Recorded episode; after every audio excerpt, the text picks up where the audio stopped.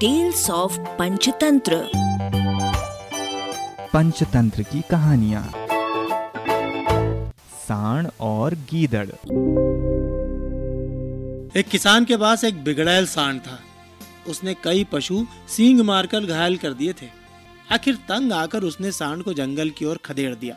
सांड जिस जंगल में पहुँचा वहाँ खूब हरी घास उगी थी। आज़ाद होने के बाद सांड के पास दो ही काम रह गए। खूब खाना हुंकारना और पेड़ों के तनों में सींग फंसाकर ज़ोर लगाना। सांड पहले से भी अधिक मोटा हो गया। सारे शरीर में ऐसी मांसपेशियाँ उभरी जैसे चमड़ी से बाहर छलक ही पड़ेंगी।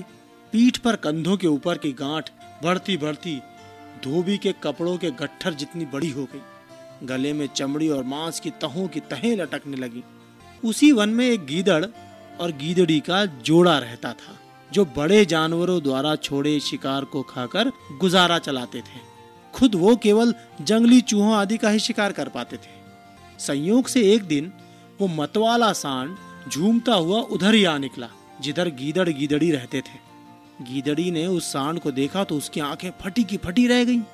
उसने आवाज़ देकर गीदड़ को बाहर बुलाया और बोली, देखो, इसकी मांसपेशियाँ। इसका मांस खाने में कितना स्वादिष्ट होगा? भगवान ने हमें क्या स्वादिष्ट तोहफा भेजा है। गीदड़ ने गीदड़ी को समझाया, सपने देखना छोड़ो, उसका मांस कितना ही चरबिला और स्वादिष्ट हो। हमें क्या लेना? गीदड़ी भड़क उठी, तुम तो भोंदू हो। देखते नहीं, उसकी पीठ पर जो चर्बी की गांठ है, वो किसी भी समय गिर जाएगी। हमें उठाना भर होगा। इसके गले में जो मांस की तहें नीचे लटक रही हैं, वे किसी भी समय टूट कर नीचे गिर सकती हैं। बस, हमें इसके पीछे पीछे चलते रहना होगा। गीदड़ बोला, भाग्यवान, ये लालच छोड़ो। गीदड़ी जिद करने लगी, तुम हाथ में आया मौका अपनी कायरता से गंवाना चाहते हो? तुम्हें मेरे साथ चलना होगा, मैं अकेली कितना खा पाऊँगी? गीदड़ी की हट के सामने गीदड़ की कुछ भी न चली।